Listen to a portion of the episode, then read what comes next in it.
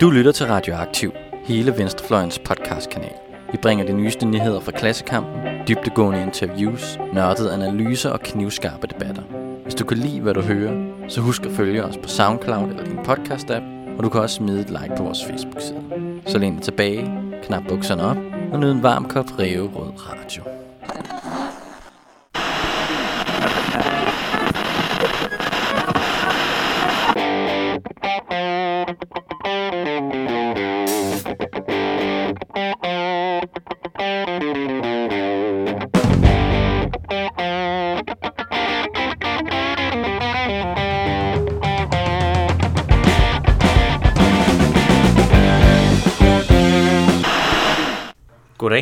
Velkommen i omklædningsrummet. Simon Østergaard Kivitz skal lede jer igennem dagens strabasser, og hvilke strabasser vi skal igennem i dag. I dag skal vi selvfølgelig lige have en opdatering på, hvad der er sket siden sidst. Den sidste udsendelse, den udkom for cirka en måned siden, men udsendelsen udkom øh, cirka to uger efter vi havde lavet den, så vi har faktisk øh, sport for den sidste halvandet måned, vi lige skal nå at tale om, inden vi går videre til hovedemnerne i dag. Som lovet sidste gang, så er hovedtemaet i dag, at øh, vi skal anbefale noget skønlitteratur til jer, til sommerlæsning, øh, skønlitteratur, hvor sport indgår på en eller anden måde. Så vi har læst tre forskellige bøger, og vi prøver at komme og tage en lille tematisk snak om, hvordan sport bliver brugt her i. Derudover så er de to andre emner, vi skal, vi skal runde og kigge lidt på, det er forudsigelser frem mod øh, årets Tour de France. Og derudover er Platini jo lige blevet anholdt, denne øh, tidligere FIFA-top-person i korruptionssagen øh, her omkring Katar. Så det er de emner, vi skal i dag, igennem i dag. Jeg har Benjamin Bilde Bolsmann med mig.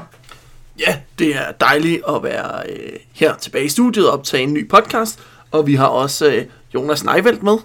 Ja, det er skønt at være her. Jeg glæder mig usigeligt. Denne sidste udsendelse her, inden vi går på sommerferie.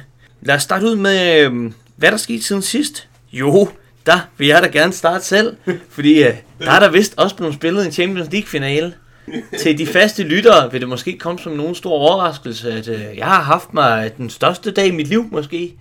Øh, set en helt vanvittig kedelig Champions League-finale, og den var helt perfekt. Liverpool 2-0. Uh, øh, the man for the big occasion, Divock Origi, afgørende målscorer i både semifinale og finale. Amen, så bliver det ikke større. Så øh, nu, er det, nu er det seks europæiske mesterskaber til Liverpool. Hvad er der med jeres oplevelse af Champions League-finalen?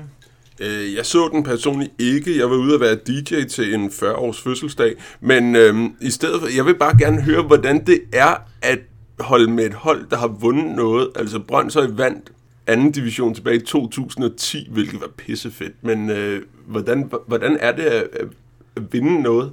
Altså det kan jeg jo som her følgefan tale med om. Altså, øh, vi blev mestre tilbage i år 2000, og der vil jeg sige, det er en helt fantastisk oplevelse at vinde noget. Og det er måske især en helt fantastisk oplevelse at vinde noget, hvis man holder med et hold, der har kvaliteterne til at vinde, men bare ikke er lykkedes med at vinde rigtig længe. Og det er jo ret præcis, øh, sådan man kan karakterisere Liverpool. ja, mere, mere Liverpool end Brøndshøj, tænker jeg.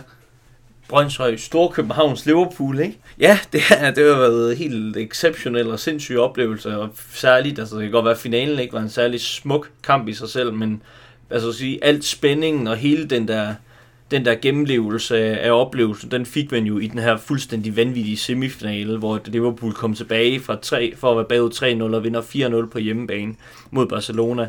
Det var helt vildt, og jeg har dem, jeg plejer at se fodbold med, og vi havde en lang dag, hvor vi startede med at grille og drikke for tidligt, og så har jeg mødt et par stykker sidenhen, jeg har stået ved siden af, jeg åbenbart ikke kunne huske, at jeg har stået og set fodbold med. Så det har været en rigtig god dag. Men øh, nok om øh, Champions League, og øh, Vi har, jo- vi har et par gange nævnt øh, min sportskarriere ud i øh, Racketlund. Og der må jeg desværre sige, at Racketlund-sæsonen er overstået her fra før sommerferien. Forhåbentlig kommer noget til efteråret. Jeg gøre, hvad jeg kan for at trække nogen med. Men jeg er jo ikke den eneste, der dyrker sport. Simon, du har også øh, brilleret på fodboldbanen. Ja, det må man sige. Øhm, den næst laveste Københavner-række i syvmands fodbold, dansk arbejderidræt, der er der sket store ting de sidste par uger.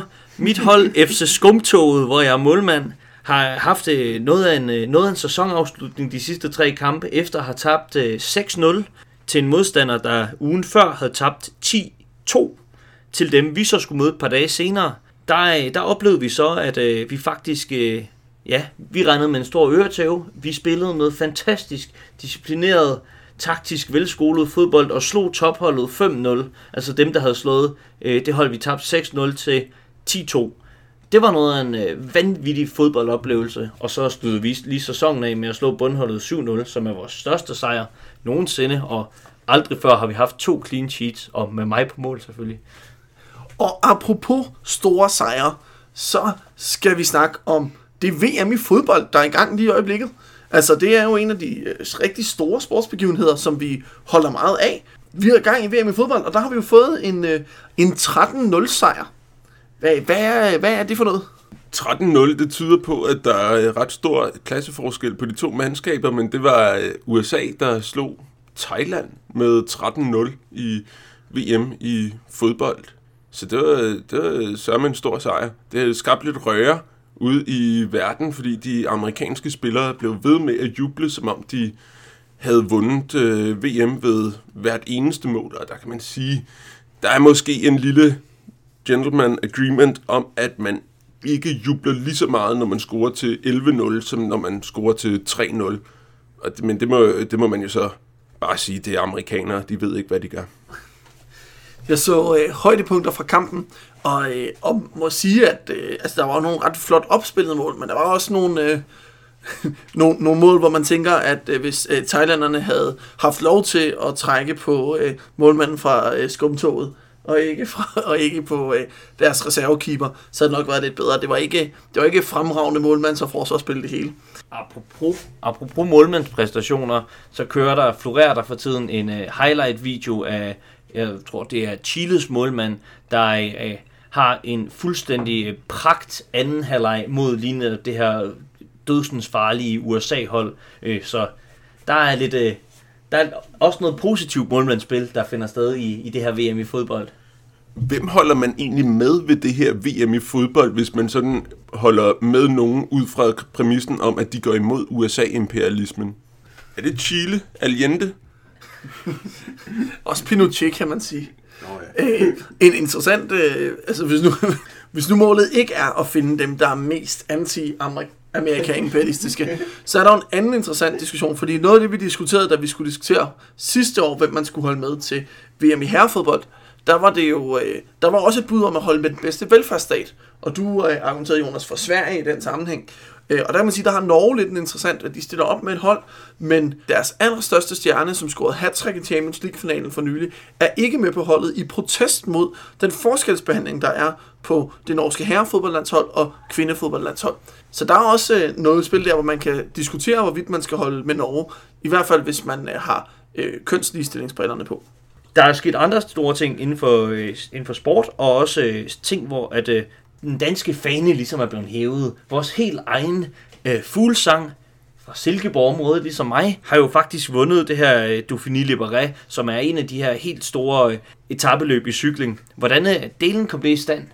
Jamen, det kom i stand på den måde, at øh, løbets storfavorit, den firefoldige Tour de France-vinder Christopher Froome, under opvarmningen til enkeltstarten i Dauphiné Libéré væltede på vej ned af en bakke med en 70 km i timen, fik et brud på en nakkevirvel, på sin hofte, på lårbenet og et par ribben og albuen. Så øhm, han, er, han er ikke med. Tvivlsom til, til turen? Tvivlsom, stærkt tvivlsom til Tour de France. I et stykke tid var det også tvivlsomt, om han ville være i live. Men øh, det er han heldigvis, så god bedring til ham. Det der så sker, det er, at øh, efter Chris Froome ikke er med i Dauphiné Libéré længere, så styrer Jakob Fuglsang faktisk løbet i, med rimelig hård hånd. Det var også et lidt skuffende løb, øh, vil jeg sige. Der var ikke meget angrebsløst på en desuden lidt blød rute, lidt øh, blødere rute, end Dauphiné Libéré plejer at lave nede i det ellers ret bjergrige Sydfrankrig.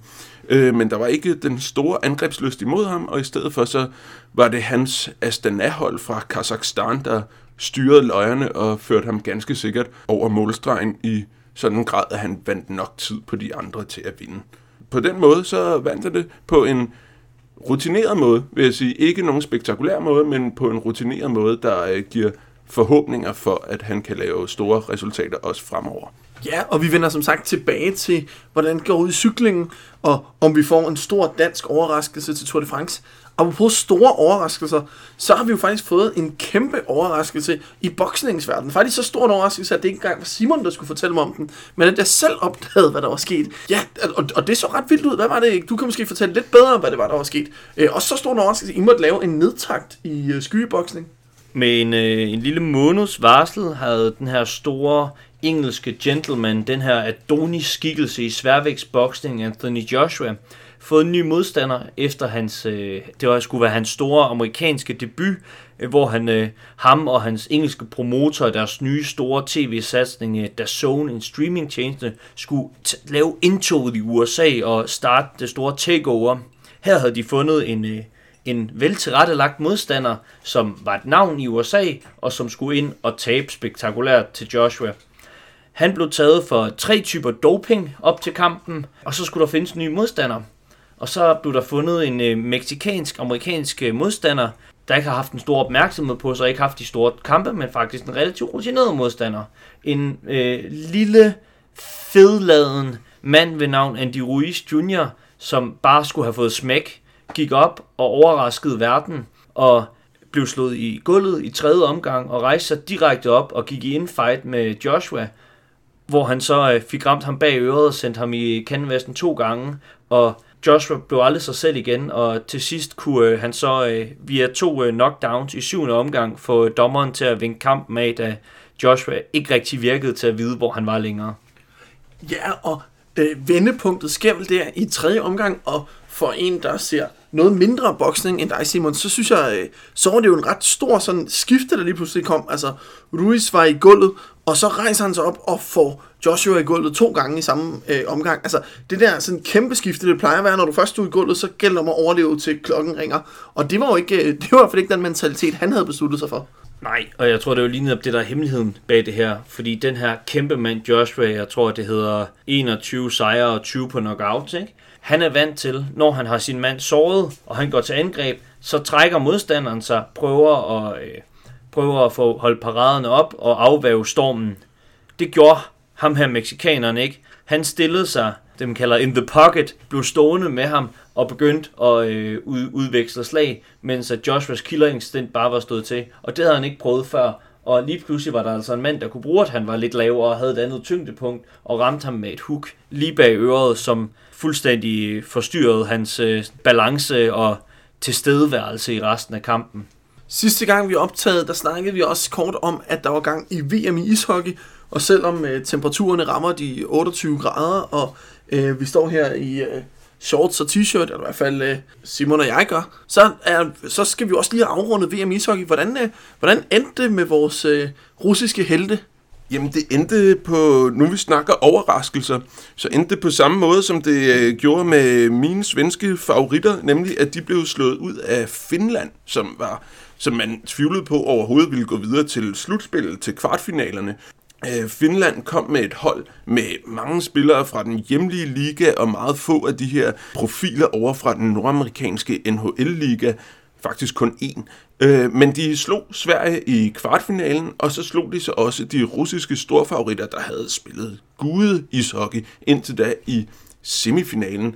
Og så ender de så med at slå Kanada i finalen også, så det var, det var skønt. Det er fedt at få en overraskelse, og ja, jeg, jeg arbejder inde i Nordisk Ministerråd og har kolleger fra hele Norden, og jeg må sige, der var en del klatterede finder mandag morgen, hvor øh, ishockeyfinalen var blevet spillet søndag aften, så det var, det var godt at møde dem den dag. De var meget vel tilfredse.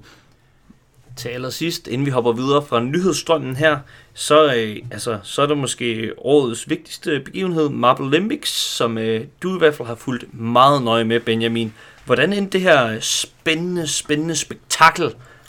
Jamen det endte jo øh, med netop det, det skulle være, nemlig øh, spænding til det aller sidste. Før den sidste disciplin, som var øh, Sand Rally, der lå, øh, der lå både øh, Raspberry Racers, Green Dogs og Hazers med mulighed for at vinde.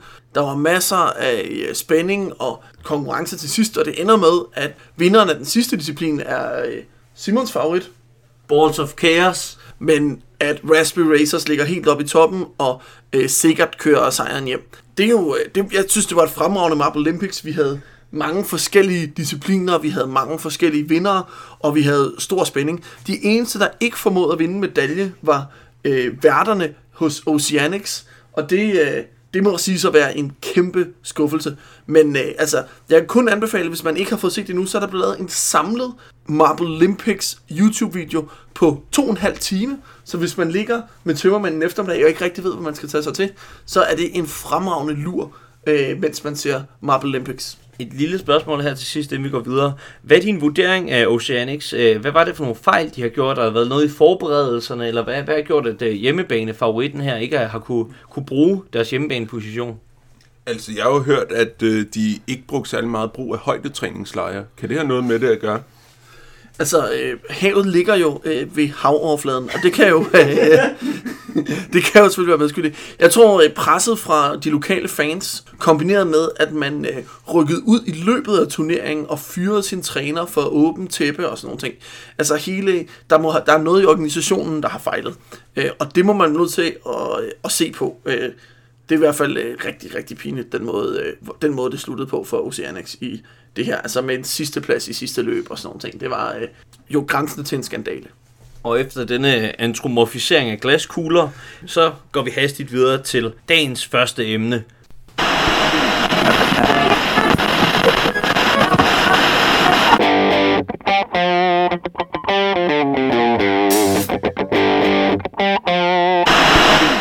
En af sommerens helt store sportsbegivenheder, som vi alle tre altid glæder os til. Selvfølgelig Tour de France, som vi også har lavet øh, en grundig gennemgang af sidste, sidste år. Vi skal lige komme lidt nærmere på det her. Nu har vi nævnt, at øh, der er en del skader i spil i år, og at øh, vi har en meget velkørende dansker. Så lad os prøve at kigge lidt på, hvad vi kan forvente af Tour de France her i løbet af sommeren. Vil du, øh, Jonas, introducere til, hvordan du ser feltet? Jamen, det der, det der sker for tiden, det er, at vi har et øh, mere og mere decimeret felt, i hvert fald i forhold til øh, favoritterne. Chris Froome er ude.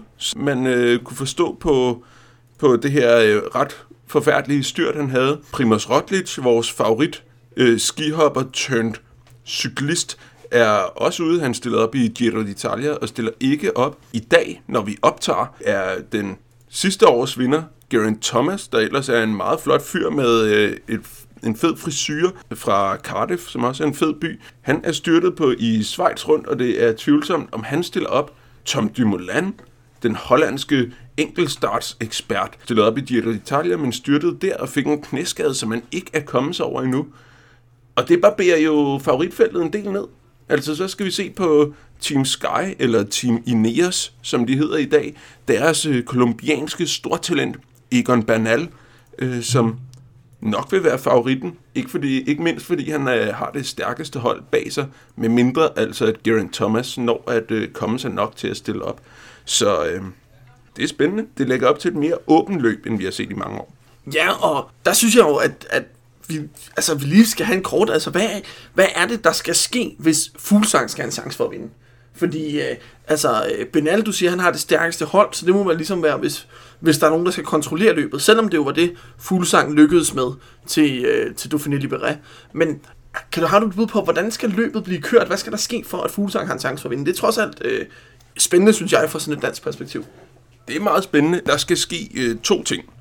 Dels så skal hans hold Astana køre som et samlet hold, og meget tyder på, at deres øh, hjælperyttere også i år har trænet mere op til at være deciderede hjælperyttere til Tour de France. Blandt andet så Magnus Kort, den danske øh, hjælperytter, som vandt en etape sidste år, som tidligere var decideret sprinter, viste under Dauphiné Libéré helt fantastisk form i de høje bjerge, hvilket man aldrig troede, at han ville kunne. Øh, og det andet, der skal ske, det er, at øh, der skal ske det, som aldrig er sket for Jakob Fuglsang under et tre ugers etabeløb. Dauphiné Libéré var kun en uge, og det er, at han ikke skal have nogen off-days. Og det er der, problemet har ligget tidligere, at han altid er gået ned på et eller andet tidspunkt, og det må han jo selvfølgelig ikke, hvis han skal vinde. Hvordan, Benjamin, hvis vi kigger på ruten på det års Tour de France, hvad er det så for en hvad er det for en type rytter, øh, der ligesom øh, kan have fordel af det her, og hvordan passer den til Jakob Fuglsangs, øh, skal man sige, forser? Man kan sige, der er øh, to ting, som jeg synes må være sådan øh, i, til fordel for Jakob Fuglsang. Øh, Jakob Fuglsang kan godt køre enkeltstart, og han har også øh, været dansk mester i enkeltstart en enkelt gang. Men i forhold til de store etaperytter, så er han en dårlig enkeltstartsrytter. Og der er det jo en kæmpe fordel, at der kun er øh, 27 km ren enkeltstart i årets program, og så en, øh, en øh, holdtidskørsel på anden etape, men med et stærkt hold bag sig, så, øh, så er holdtidskørselen i virkeligheden måske ikke det største problem for ham.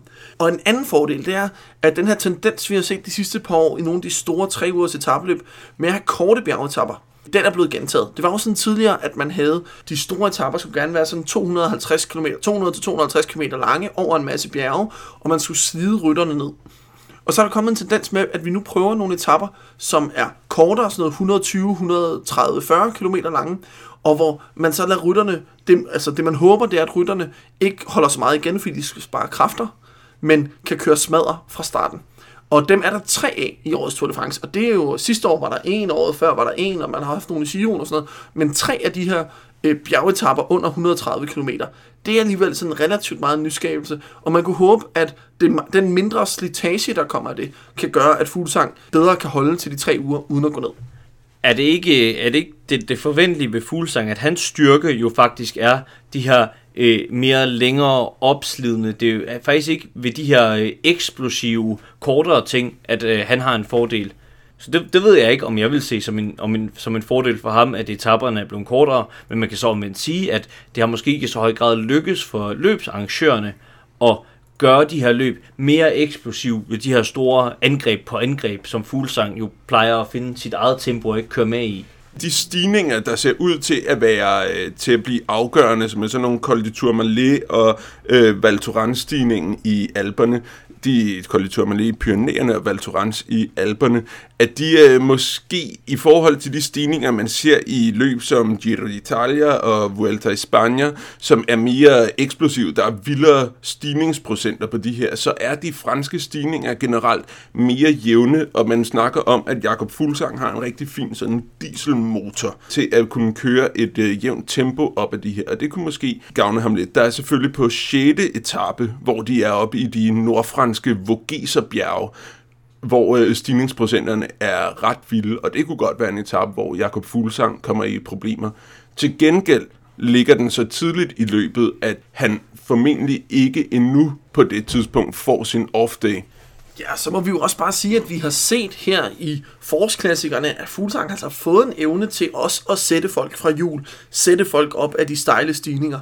Og det, og det må man jo også tage med at sige, at han har jo vist formen i den her sæson. Han ligger nu i øjeblikket nummer to på verdensranglisten. Det er kun øh, Julian Alaphilippe, øh, som vi også har snakket om tidligere i foråret, der ligger over ham. Det er, øh, det er øh, Fuglsang er en af de øh, stærkeste form, af de mest formstærke ryttere i feltet lige i øjeblikket han har vist, at han har godt kunne, øh, kunne sætte folk, men lige netop som du siger, det har været en meget speciel måde, han har sat folk fra. Det har ikke været de her eksplosive angreb.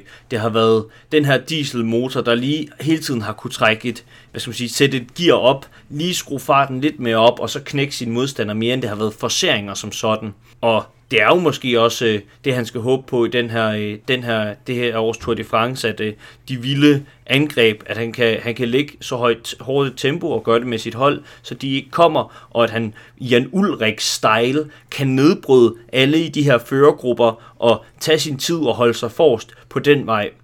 Ja, det er klart, øh, og det er et problem, fordi han er, og alle de andre desuden, er op imod det her team Ineos, som øh, er gearet fuldstændig ind på at vinde Tour de France med Chris Froome, eller Geraint Thomas, eller Egan Bernal. Og det er den måde, de kører på. Så det skal, det skal de selvfølgelig finde ud af at gøre noget ved.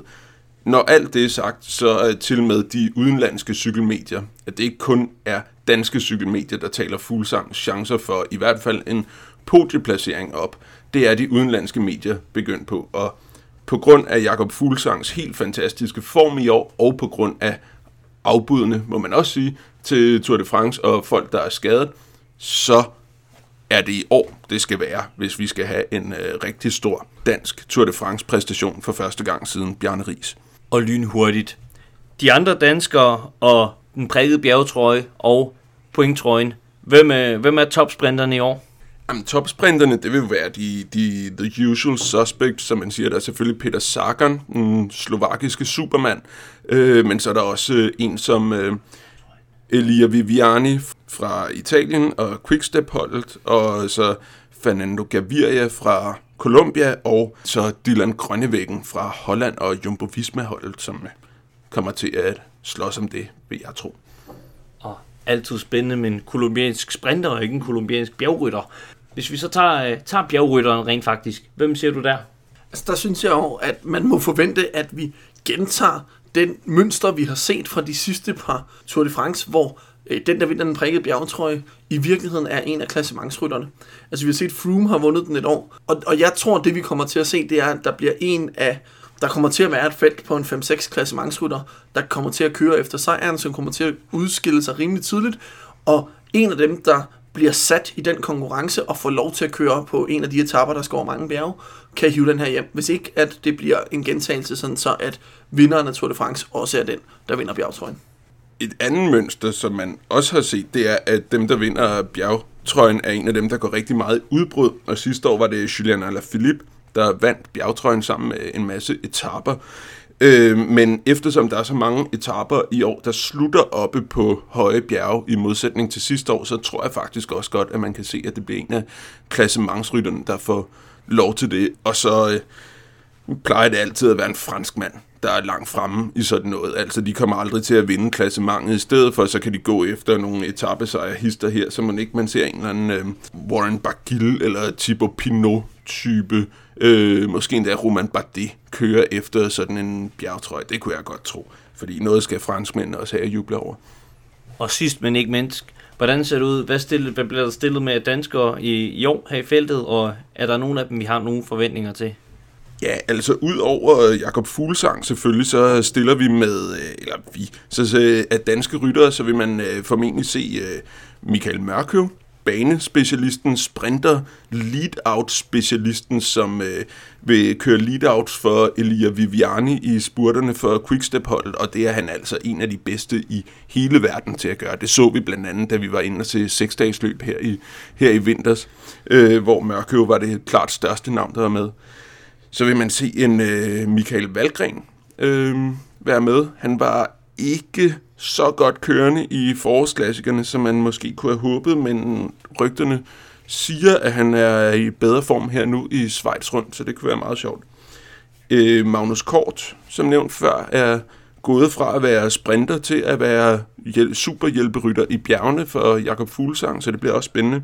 Og så en, der har været rigtig, rigtig stærk i forårsklassikerne, det er også Quicksteps øh, Kasper Askring, som har øh, vundet i en, etar, en bjergetappe til med i Kalifornien rundt og er blevet nummer to i Flandern rundt, så det er den form, han viser, bliver det meget svært for Quickstep at se bort fra ham. Så der er øh, gode ting. Øh, Søren Krav fra Sunweb-holdet skal ja, enten skal han køre sine egne chancer på nogle etapper, eller også skal han være hjælperytter for en uh, Tom Dumoulin, hvis han ellers uh, kører klassement i år. Så der er, der er masser af spændende, spændende bud på danske præstationer.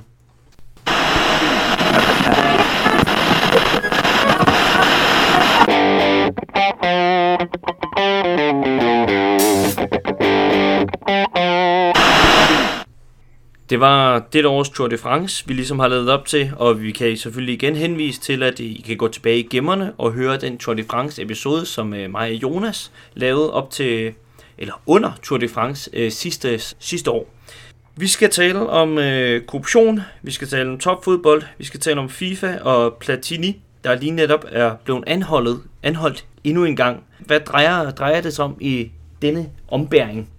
Ja, det drejer sig jo igen, øh, fristes man til at sige, om at øh, Katar jo på tragisk vis er blevet tildelt værtskabet for VM i fodbold i 2022, og der er endda meget vedholdende rygter og eller beviser, der tyder på, at, eller indiser i hvert fald, der tyder på, at der er nogle penge, der har skiftet hænder der for at sikre, at det her land på størrelse med Jylland og en befolkning på en halv million, og der som desuden overhovedet ingen tradition for fodbold har, men til gengæld er rigtig rige på grund af olie, er blevet tildelt værtskabet for VM i 2022. Og der er så den franske tidligere Juventus-spiller, må man også understrege, Michel Platini, der er, øh, har været chef for UEFA og højt oppe i FIFA-hierarkiet, som er blevet hævet ind til nogle flere afhøringer om, hvad der egentlig er sket. Det er spændende at se, hvad de finder ud af den her gang. Ja, og i den sammenhæng, så skal man nok sige, at det er jo ikke noget nyt med korruption i topfodbold eller i topidræt. Der var store skandaler i forbindelse med Salt Lake City øh, vinter-OL i 2002, hvor der blev afsløret korruption øh, ud over det hele.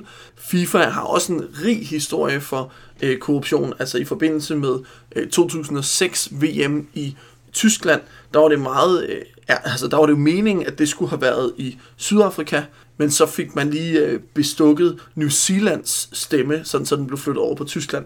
Jeg står her med en bog, der hedder Straffe, FIFAs hemmelige verden, bestikkelse, valgsvindel og sorte billetter. Og den er altså udkommet i 2006, det er 13 år siden. Og der er ikke noget, der tyder på, at FIFA er blevet øh, hverken en bedre, renere eller gennemsigtig organisation siden da.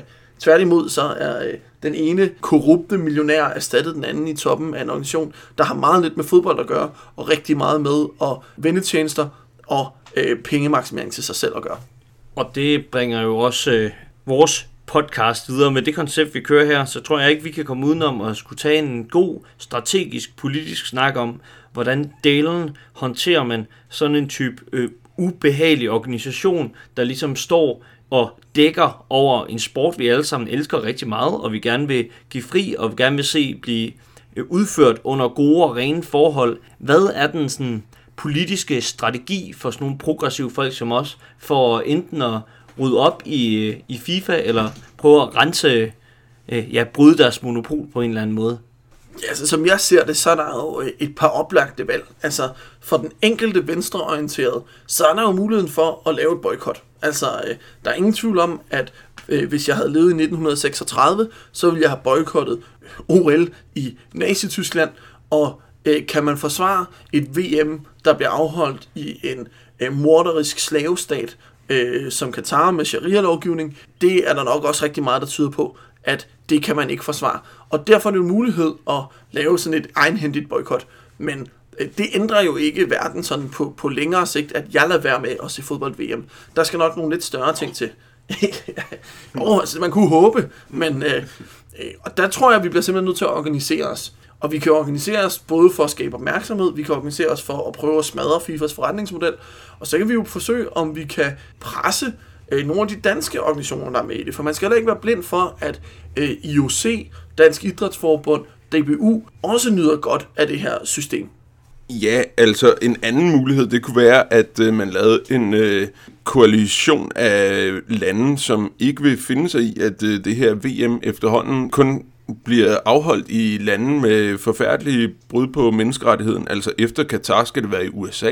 Altså, og, øhm, øh, og som desuden ikke har nogen fodboldtraditioner. Altså, jeg siger igen, efter Katar skal det være i USA.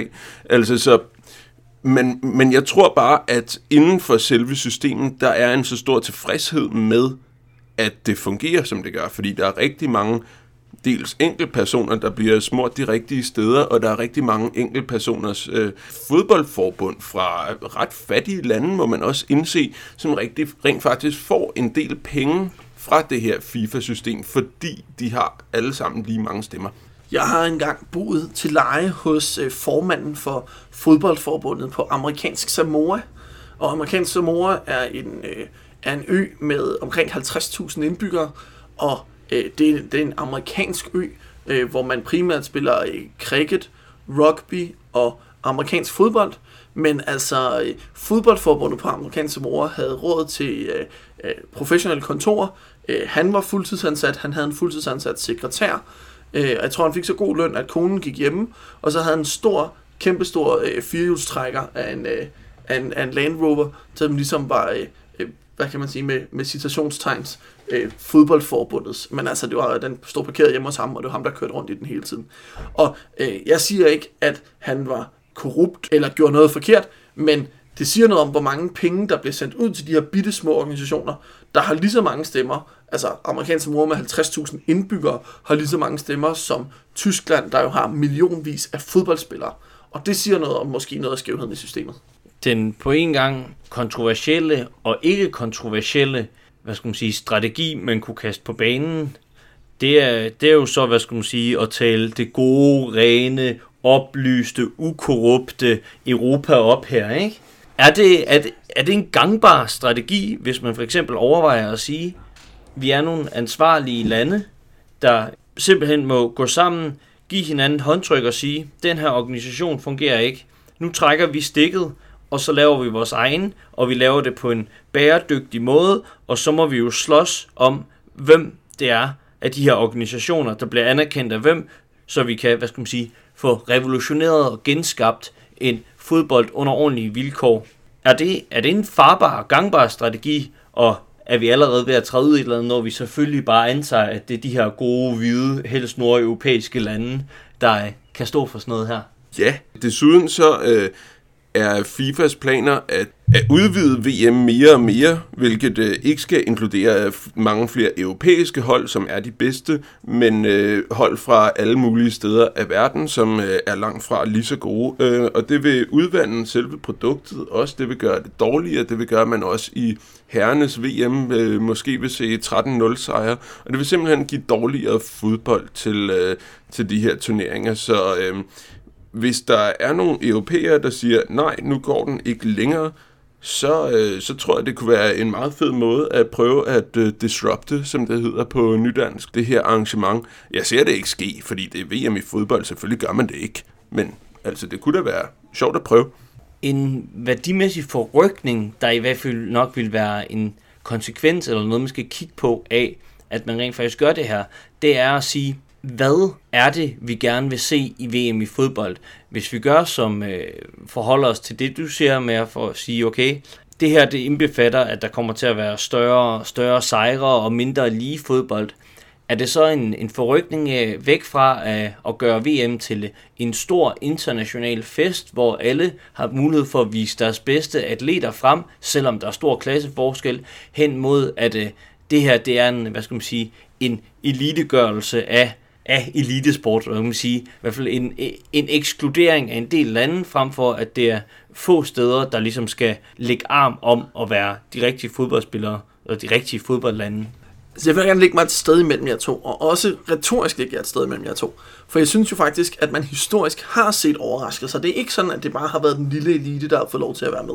Altså VM i 1950 slog USA England med 1-0. Altså kæmpe chok, chok der er tilsvarende resultater, har vi jo set igen og igen, at vi bliver overrasket. De sidste flere VM-slutrunder har de forsvarende verdensmester jo ikke formået at komme videre fra gruppespillet. Altså, på den måde, så kan man sige, jeg synes, det format, der hedder 32 øh, holdsturneringen, har fungeret ret godt, hvor der både er plads til de mindre hold, der kan lave overraskelserne. New Zealand, der går videre fra et gruppespil og sådan nogle ting. Og der er plads til, at de store hold kan være med, og at når vi ender i kvartfinaler, når vi ender i 8. finaler, så er det jo hovedsageligt de gamle kendte hold, fordi det er bare dem, der producerer de bedste fodboldspillere. Og samtidig så er der også plads til, at overraskelsen kan komme med. Jeg synes også, at 32 hold er, en, øh, er, en forbløffende, er et forbløffende godt format. Problemet er, at der var snak om, at det allerede til VM i Katar skulle være med 48 hold. Øh, og det bliver det i hvert fald til VM i USA, altså kan jeg ikke huske, om Mexico får en kamp eller to eller sådan noget. Der kommer 48 hold med, og det, man så det jo, da EM i fodbold blev udvidet til 24 hold, at det, altså spillet blev bare meget dårligere, fordi der er en masse hold, der sådan, okay, vi er Albanien, vi skal spille mod Frankrig, hvad gør vi? Vi forsvarer os med 11 mand. Men selvfølgelig gør de det, hvad skulle de ellers gøre? Men er det ikke okay? Altså, der er lige en progression i den her turnering, som jeg også synes, Benjamin er lidt inde på. Det her, det gør muligheden for at sprede folkefesten ud til Albanien, der skal hygge sig, at Estland kommer der, at vi får chancen for at sidde og holde med Costa Rica, når de lige pludselig overrasker alt og alle. Vi får chancen for at se det stolte nordkoreanske fodboldhold. Jeg synes, det har nogle, det har nogle fordele, vi gør det her, og når vi kommer ud over gruppespillet, så får vi jo de her hold, der alligevel skal møde hinanden, som vi gerne vil se. Så får vi både folkefesten, og vi får den ypperste fodbold. Jeg synes jo bare, at det er sørgeligt, hvis vi skal ud over gruppespillet, før vi får lov til at se de gode hold møde hinanden. Jeg synes, det der er så fantastisk ved VM, det er, at vi får lov til at se Frankrig mod Holland i gruppespillet. Det er, at vi får lov til at se øh, Spanien mod Chile. Det er, at vi får lov til at se nogle af de her, de bedste hold i verden, samlingerne, de bedste spillere i verden, spille 63 kampe mod hinanden igennem en hel turnering. Altså, det synes jeg er fantastisk, og det er derfor, jeg synes, VM er den fest der. Og der, kan jeg bare, der, er, der er sådan en helt fantastisk øh, journalist fra The Guardian, der udtaler om Honduras mod Schweiz ved VM i 2010 i Sydafrika, hvor han siger, øh, at det sørgeløse stadion er så tomt, og normalt så vil han sige, at man burde gå ud til nogle gadebørn og tilbyde dem billetter, så de kunne komme ind og se VM, men at der er også en rimelig stor risiko for, at man har været ude og tilbyde dem billetter, og gadebørn har kigget på billetterne og sagt, Honduras mod Schweiz? Ej, det tror jeg ikke. Og, og det er jo sådan nogen, der vil komme flere og flere kampe af, jo større det bliver. Altså VM-kamp, som vi alle sammen er ligeglade med. Og sådan som det helst skal være, så skal vi jo alle sammen gå op i alle VM-kampene. Jeg synes, det skal være godt, frem for at det skal være en fest. Festen skal nok komme alligevel. Så må øh, folk fra de der lande, de må bare kvalificere sig. Altså, det, det er jo ens for alle.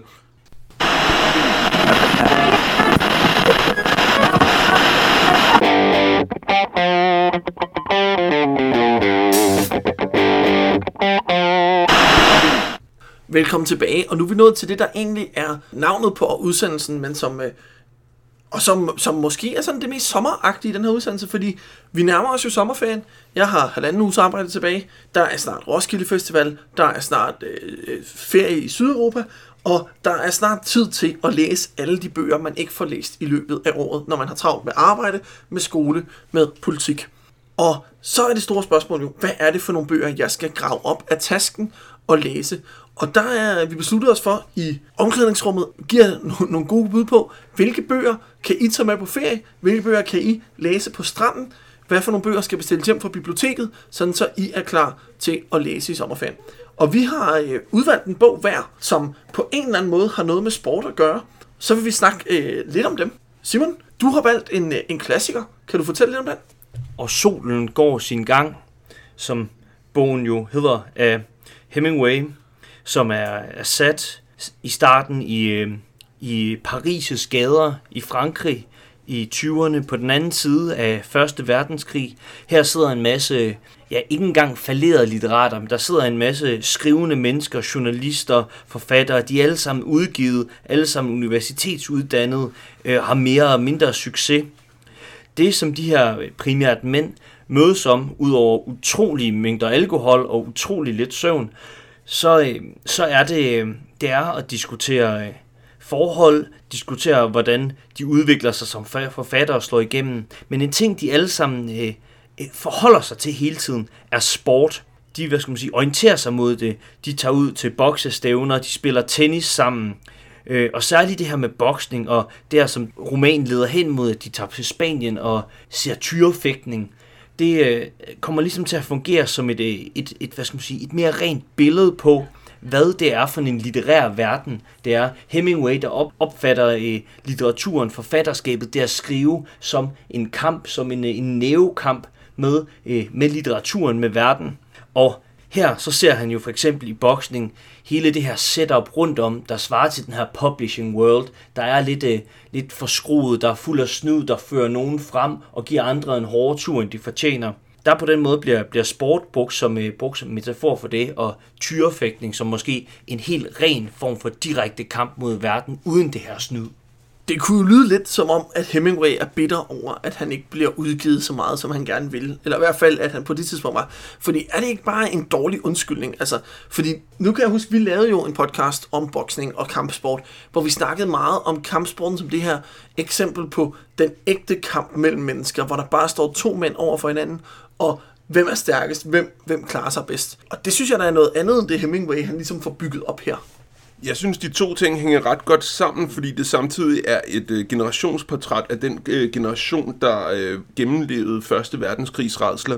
Altså man skal også se, at meget af det, øh, historien handler om, det er, at selve hovedpersonen, øh, nu kan jeg ikke huske, hvad han hedder, men øh, jeg-personen, tror jeg, Jake, i øh, Og solen går sin gang, han er blevet impotent af en skade her i krigen. Så det handler ligesom om, at øh, man har stået i den her kamp over for den her rene kamp, som krigen også kan opfattes som, og på den måde har tabt noget, så man også kan, det er en meget klar analogi til det, der sker i boksekampen, hvor der er så klar en taber og en vinder, det meste af tiden i hvert fald. Og den her impotens, det er måske også noget af det, øh, men, men føler beskrevet i den orientering, der er mod sport, men også orientering mod sport som noget, der er noget utilstrækkeligt i. Selvom en af de her øh, bipersoner øh, der hedder Cone er gammel Xbox, og så er det alligevel så er det sådan noget, han har for at skjule sin jødehed. Det er noget, han har været kun på Princeton, men vil han kunne gøre det i en, øh, i en gyde, i en rigtig nævekamp osv. Og det er her, jeg tror, fascinationen af det her vilde dyr i tyrefægtningen og tyrefægteren, der skal ind og kontrollere naturen i sin vilde tilstand, udenom de her rammer, kommer til at stå som en fascination. Og alle de her forfattere er sådan nogle, der er lidt knækket og lidt forsøger at være noget og spille et spil inden for nogle rammer, som de ikke helt kan kontrollere, øh, men de har måske den her længsel for at komme ud og bryde ud med deres litteratur på den her rene måde, som også tyrefægtning kan stå for. Modstillingen til den her rå natur og øh, sporten som, som, som måden at finde, kigge ind til vores drifter på, det er jo, op, det er jo opfattelsen af sportsmanship, Altså det her med sportslighed, en særlig måde at opføre sig på. Altså, men det er jo meget typisk kendt af den her med, at man altså, noget af en gentleman sport, om det så er ølbowling, eller cricket, eller, eller øh, ultimate, hvor der ikke er nogen dommer. Hvilken rolle spiller den her forestilling om sportsmanship i Og solen går sin gang? Ja, der er sådan meget... Øh meget fed passage, hvor det er i portnerkonen i den her hovedperson Jakes opgang, der ligesom øh, skal beskrive øh, en af Jakes' øh, gæster, som er denne kvinde Brett, som han er dybt forelsket i, og som går og manipulerer alle mænd i sine omgang. Ja, vi har noget tidligt film noir set op med de her giftige kvinder også allerede her. Den her Portner øh, øh, kommenterer, at, øh, at hun kan, hun, kan, hun kan genkende enhver person og se, om det er en god type med det samme. Og hun riser typen, typerne op som den dannede, den er god familie, og den, der er, øh, er en sportsmand. Den sammenstilling har jeg i hvert fald siddet og tænkt meget over. Det vil jeg gerne høre jeres holdning til os. Hvad der ligger i den her ophøjning af at være en sportsmand. Hvad fanden betyder det egentlig? Jeg ser det lidt som øh, sådan en øh, analogi til Verden af i går af Stefan Zweig. Hvis man skal se på hende portnerkonen, er hun også en ældre generation af de her. Og hun ser måske øh, sportsmanship, den her ædelhed, den her ridderlighed, som et som noget, man kan ophøjes til at være, hvor den generation, der har været gennem krigen på første parket, ligesom har oplevet, at det ikke er sandheden. Altså sådan fungerer det ikke. Altså det er nogle idealer, vi er blevet opdraget med, men som vi finder ud af er løgn. Og der vender vi jo tilbage til impotensen, fordi når vi er opvokset med de her idealer og ikke kan bruge dem ude i den virkelige verden, som er ret ro og brutal, hvad kan vi så egentlig? Og det er jo ikke bare et, på den måde en verden af i går, det er jo også en anden sportsverden, hun taler ind i. Altså, når man snakker om sportsmanship på den måde, så taler man jo ind i britiske, hvad hedder det, kostskoledrenges sport mod hinanden. Vi snakker rugby, vi snakker fodbold også, men vi snakker også cricket, som jo er de her øh, sportsgrene, der på en eller anden måde symboliserer det traditionelle samfund, overklassens samfund, overfor et moderne samfund, og verden er jo blevet moderne her efter øh, 2. Verdens, 1. verdenskrig en verden, hvor der er fokus på præstation, hvor der er fokus på tid, hvor der er fokus på opmåling, hvor der er fokus på altså alle de her kapitalismens værdier, der bliver bragt ind i sportsverdenen. Og der synes jeg jo også, at impotensen bliver et fint symbol, for det er jo netop den manglende præstation. Det er jeg helt enig i. Der sker en forskydning her i det her generationskløft til, at sporten går fra øh, det traditionelle borgerlige til et virilitetsbegreb som det er, at det er rigtig meget hos Hemingway. Og her tror jeg, at Hemingway deler en, øh, en italiensk fascination af sporten, atleten og sportsmanden, øh, som man ser øh, gengivet hos, øh, hos Mussolini og hos fascismen, hvor den her virilitet bliver fremelsket og stillet på en pedestal. Heldigvis så gør Hemingway, bruger den her øh, mandighed fra en, en mere progressiv vinkel end her, men det er af samme tendens, kan man godt mærke, når det er viriliteten i det her, der træder i centrum. Hvorfor er det, at man skal tage, hvis du kan sige sådan en kort opsummering, hvad er det, man skal lede efter i sin sommerlitteratur, for at man griber til Hemingway og, og solen går sin gang? Man skal lede efter de her øh, lidt off øh, kreative skabninger i de her drukfældige miljøer med de her drukfældige relationer, der har nogle underlige, absurde samtaler, men som tager rundt og er i verden, nyder i verden, går ned med verden på sådan en meget langsomt fortællende måde, som også alligevel er fascinerende og ligesom lader sig suge ind i. Så øh, Europa rundt her i 20'erne er, er ikke en skidt, skidt ting at sidde, sidde og falde hen til i sin sommerlæsning. Hvad med dig, Benjamin? Hvad har du læst til os? Jeg har læst en øh, noget mindre kendt bog, øh, som man nok skal bestille hjem på biblioteket. Det er i hvert fald nok svært at finde den i en boghandler, øh, som hedder W eller Erindringen om en barndom, og skrevet af forfatteren øh, Georges Perec. Den, den er sjov, fordi at det, den er sådan todelt. Halvdelen af bogen, det er, øh, det er øh, minder om det at være jøde i Frankrig i 40'erne, og hvordan det har været, og øh, altså både jødeforfølgelsen under Vichy-regeringen og øh, nazisme på den ene side, og så hvordan det har været ligesom efter krigen at være jøde. Og den anden del, det er så det her barn, der minder, altså det barn, vi, vi ser i den ene del af bogen, hans øh, forestillinger, hans fantasiverden om en ø, hvor der er en masse sportsudøvere, der kæmper kampe mod hinanden, og et portræt af, af kampe, øh, altså det her med at hele tiden skulle dyrke sport for at komme videre, hele tiden skulle øh, præstere. Øh, når man vinder, så er det en lille midlertidig sejr, når man taber, så er det et evigt nederlag. Hele den her trykkede verden, og på den måde er det jo meget en øh, post 2. verdenskrig roman, hvor det du havde før var en post 1. verdenskrig roman. Det man måske kan sige om den, det er, at den, øh, den, den øh, altså Hemingway er jo, er jo sådan øh, minimalistisk i stil og har altså det her tegner nogle ting op, så er det her meget mere øh, modernistisk. Altså det her er sgu rimelig mærkeligt. Det er mærkeligt at høre et barns forestillinger om, hvordan en ø øh, ved Argentinas sydkyst kan være befolket af sportsmænd. Men det er også på en eller anden måde sådan øh, helt barnligt gribende. Altså, jeg kan, jeg, kan, jeg kan genkende det fra mit eget liv, altså det her med at sidde og skabe forestillingsverdener. På den måde er det jo ikke meget anderledes end, altså, der er noget børnebogsfascinerende over det her med at sidde og forestille sig, hvordan en verden kunne være. Og nogle tråde, der trækker mod øh, nogle øh, utopier og dystopier og noget science fiction. Og det er jo også, synes jeg, interessant.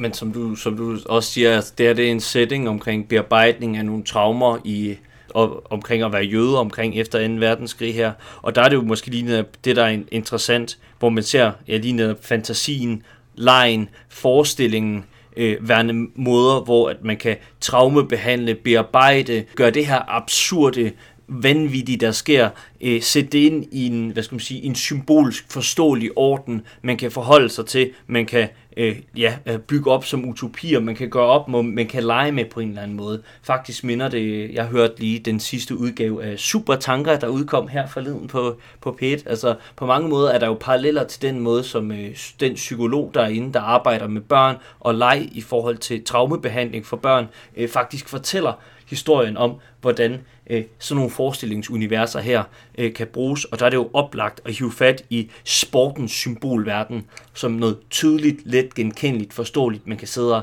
øh, bruge som materiale og arbejde med de her traumer i. Ja, og jeg vil sige, hvis man skal, hvis det er Georges Parex W eller erindringen om en barndom, man skal have fat i, så er det fordi, man gerne vil have fat i noget, der måske øh, der er lidt tungt, og er lidt pigerne for fantasien, og traumebearbejdning, som øh, Simon sagde, er nok et, et ret godt bud. Så hvis man er interesseret i, øh, i, i sådan nogle ting, og så øh, fransk modernisme, så, øh, så vil jeg synes, at det er et godt bud på, hvad man kunne have fat i. Den er oprindeligt udgivet i 1975, så det er ikke en øh, helt ny satan, men øh, er, er trykt på dansk i 2003, så man burde kunne finde den på nogle biblioteker rundt omkring. Jonas, du har også øh, læst en bog, og det er jo ikke så internationalt som vores, men, øh, men en dansk klassiker. Det er nemlig en dansk nyklassiker, og vi kommer hjem til lidt mere vante himmelstrøg for de fleste øh, her i omklædningsrummet. Det sker nemlig omkring øh, Fremad Amars hjemmebane på, ude på Englandsvej. Fremad Amar, det er jo den klub, som omklædningsrummet kårede til øh, Københavns mest arbejderagtige fodboldklub. Så øh, tillykke med det igen til dem.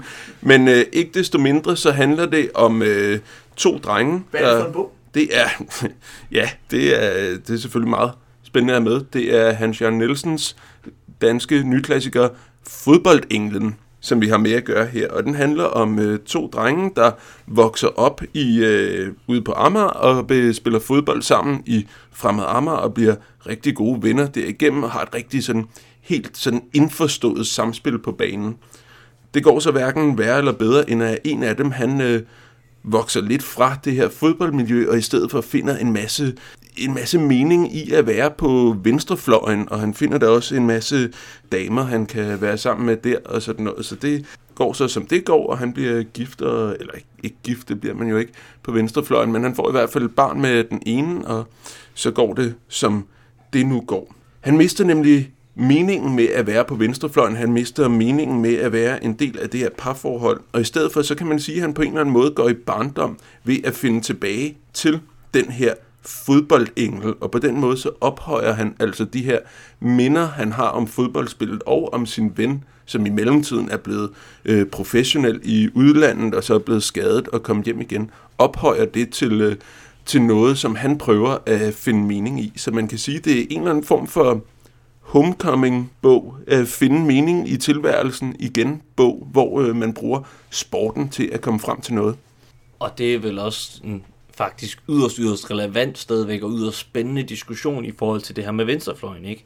Fordi det kan godt trækkes op som noget, hvad skal man sige, noget behovsudskydende, noget glædesløst. Tit her, der får han selvfølgelig noget glæde af noget, øh, nogle hurtige damer og et eller andet, øh, der måske også kan agere umiddelbart, men det der med at sidde, kæmpe, gå til møder, lange seje træk mod politisk forandring, der måske går den modsatte vej og har mange lang, meget lange udsigter, der er det vel lige op den her bearbejdning af, i forhold til behovet for at være til stede umiddelbart i verden, føle noget, gøre noget, som fodbold kommer til at repræsentere, og som, hvad skal man sige, venstrefløjen måske har en tendens til at distancere sig fra og, og udskamme det her med at hengive sig til noget i den her frygtelige verden.